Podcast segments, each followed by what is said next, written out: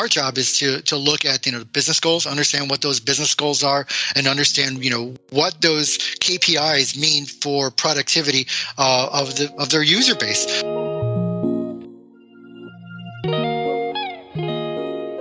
I'm pleased to have a new guest on today. His name is Richard Alvarez, and he is the UX practice manager at Saggezza.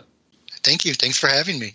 Yeah, absolutely. So, um, you know, I think UX is is an interesting area, and so uh, definitely uh, looking forward to dig into it. But maybe you could just give a little bit of your background and and kind of tell us how that led to where you are today. Yeah, that's great. Um, I feel like uh, a lot of UXers have a very familiar story. Uh, it's not the traditional route going to school studying, you know, heuristics or um, uh, human computer interactions. Uh, I started right out of school working for Microsoft as a as a developer, uh, and to tell you how old I am, I was working on Windows 3.1, so that was a, a long time ago. it was definitely before you know mobile and internet and all that stuff. Um, and I do recall, uh, you know, releasing software. hundreds of thousands of bugs. We were working on the critical ones that would shut down the system, but a lot of things that were sort of what we consider today user experience things, you know, they got they got uh, they got um, uh, categorized and uh, put into the system, uh, but uh, it was a version two and a version three, uh, and it was just kind of the way the world worked back then. But uh, I think in the back of my mind, I was always asking those questions. You know, we talked a little bit beforehand about where I work now with Saggezza. Over, you know, now we're to over 2,000 consultants at Microsoft. It was definitely the case. It wasn't a question of like how are we going to build this. We had that expertise. For me, it was always why are we building it this way? You know, why does it have to be that big? Why does it have to be over there. Um, so those kind of questions were planted in my head from a from an early stage, and I think that UXer was kind of in me all the time. I just didn't have the vocabulary back then uh, to kind of formalize, you know, what this thinking was. And even when I came to Saggezza, I've been with the company for about six years. I came in as a as a front end developer, um, and we started doing things, you know, um, for our internal teams uh, just to get and streamline those processes of what that handoff looked like from from a an initial user story that a product uh, product owner would relay to a designer uh, to you know wireframing uh, to over handing off to a developer. You know how does that work? Why are we doing it this way? Why do we keep reinventing the wheel? And looking for ways to, to streamline that. Those are the beginning uh, pieces of how we started formulating a, a ux practice within Saggezza help our internal teams work smarter work better but more importantly just kind of remove a lot of those assumptions that we were building you know uh, why are we building it this way? Well, let's start by asking users what they're actually doing. Uh, and it just grew into a practice. You know, I think a lot of people saw the value of not just helping our internal teams deliver a much stronger uh, product, but we could deliver this and, and, and bring these values to our clients as well. Got it. So, as it pertains to the insurance industry or insurtech, you know, are there particular problems that that uh, you know, in, in insurance related entities have, have brought to you? Um, or, you know, how maybe you could just talk a little bit more about Saggezza and, and, and sort of how its insurance practice has developed.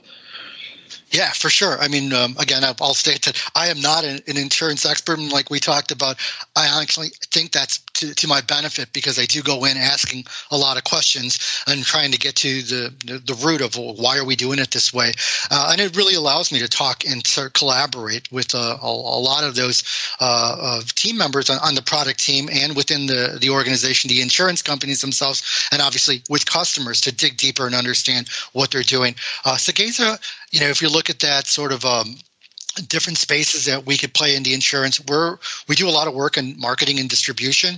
Uh, we do more B two B work. Um, we have done some uh, B two C work, so there's a little bit of a difference there. Uh, streamlining, you know, um, what that onboarding might look like, or the shopping experience might look like. Uh, so those are the kind of things that we might focus on more on on the on the B two B space. Those internal tools you know those uh, um, uh, methodologies that allow team members to to sync up and understand you know what it is that we're doing and how do we build a better product. We definitely do not want that game of telephone where it's hey that's not my job that's a, desi- a designer's job or that's the product owner they gave me that user story. We want everybody to be in sync with understanding what the goal is so that we're all focused on building that better product.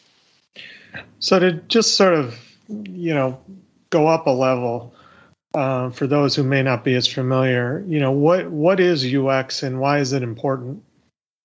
Well, UX, uh, I'm completely biased, but I feel like UX is uh, a, a, needed ingredient and not a nice to have. I think for the longest time it, it, it was kind of considered that, you know, again, being as old as I am, I remember the days when we would go into product development or software development, and you you had a designer, and they kind of uh, you know picked the right colors, picked the right fonts, and um, um, they had a magic touch or whatever it was. It just happened, you know. It's sort of that uh, Mad Men sort of reveal. Here's my vision for what the thing would look like. Uh, the world doesn't work that way today, and uh, it's uh, just doesn't make sense for a business to take a guess of what the right approach is. Uh, so for us, user experience, I like to think of it as uh, if there's a human interacting with some technology, a screen, uh, a voice, uh, a wearable, whatever that technology might be, there's an experience. If you have a UX team involved uh, or not, there is an experience uh, to that to that uh, product. It may not be a good one, and so our teams comes in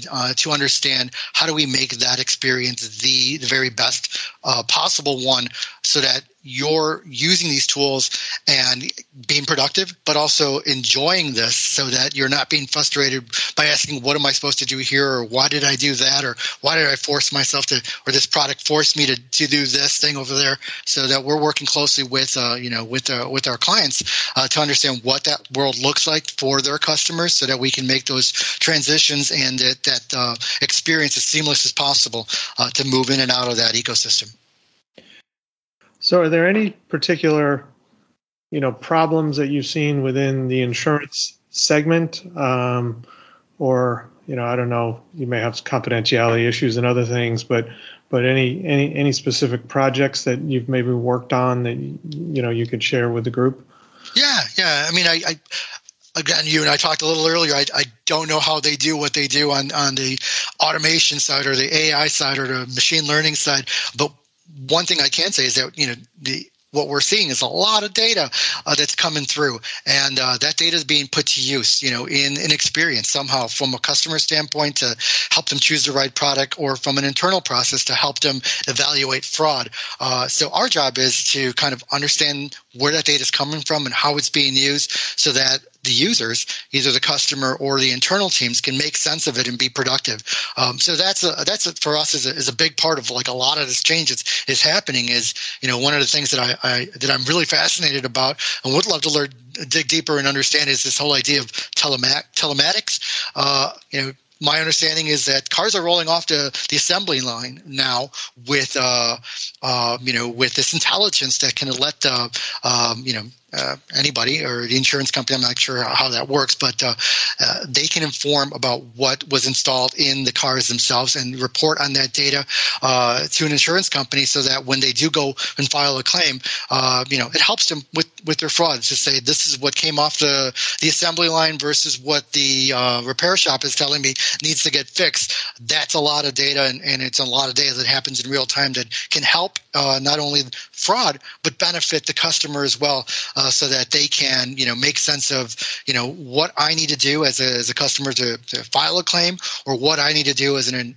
as an agent, an internal person uh, to process the claim, um, and making sense of a lot of that data, uh, looking for those patterns and understanding how we use uh, that data to the best uh, um, of our ability for those uh, different customers.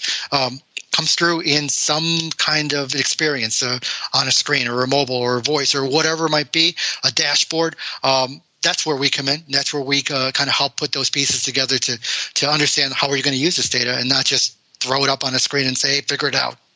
Right, right. So, so you touched on this a little bit earlier, but you know, are there sort of fundamental ways the the sort of B two B uh, user experience needs to be approached versus a you know B2C user experience? For sure, yeah.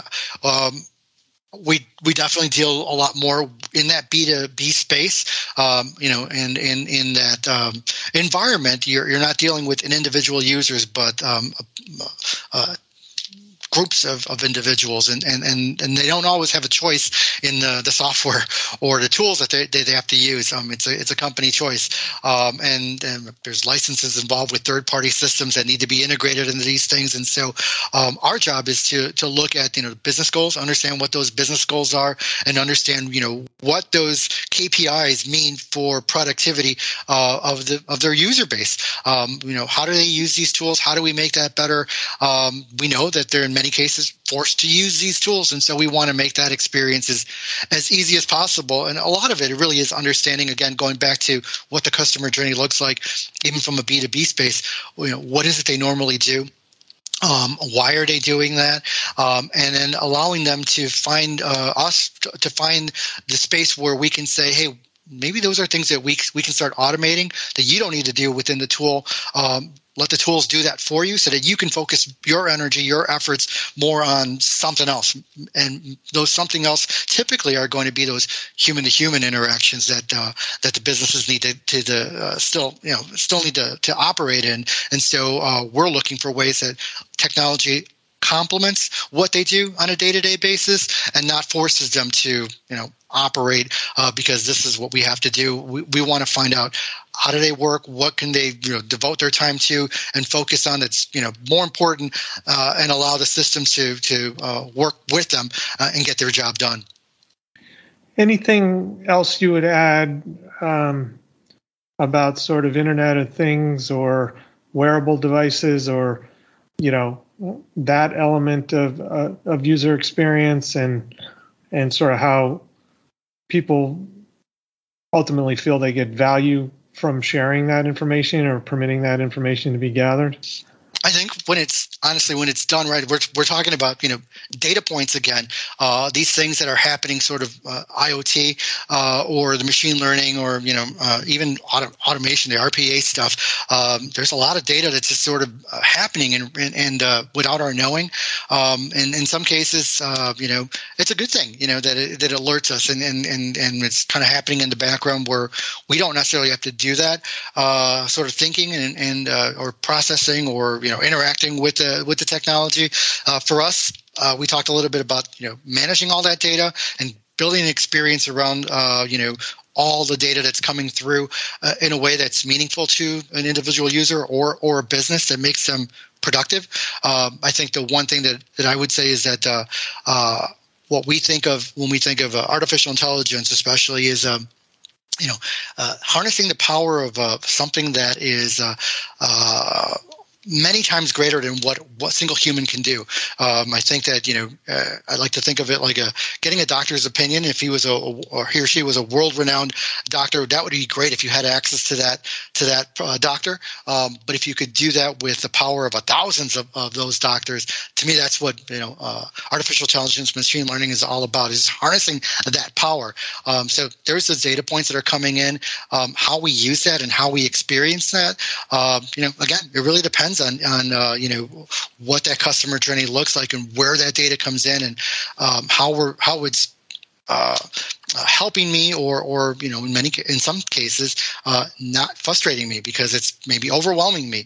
There's a lot of what we talk about uh, in ux uh, about cognitive overload just uh, overwhelming amount of, of choices or or content or data that's being displayed um, that really is uh, more of a hindrance and frustrating than than you know. I think a lot of people say, "Hey, we got this data. Let's just throw it up there and and uh, and uh, help, let the users make sense of it." I, I think I, this person was asking for that, that person was asking for that, and let's just throw it all up there. Uh, for us, it's about you know understanding what they're trying to do and then using that data wherever it comes from, uh, from uh, from these emerging technologies or from traditional legacy technologies, but use it in a way that's productive to our users and, and makes that makes their lives that much easier. So again, it's uh, Richard Alvarez. He is the UX practice manager for Saggezza, and really appreciate having you on. Thanks, Josh. I, I really do appreciate you taking some time to talk with me too.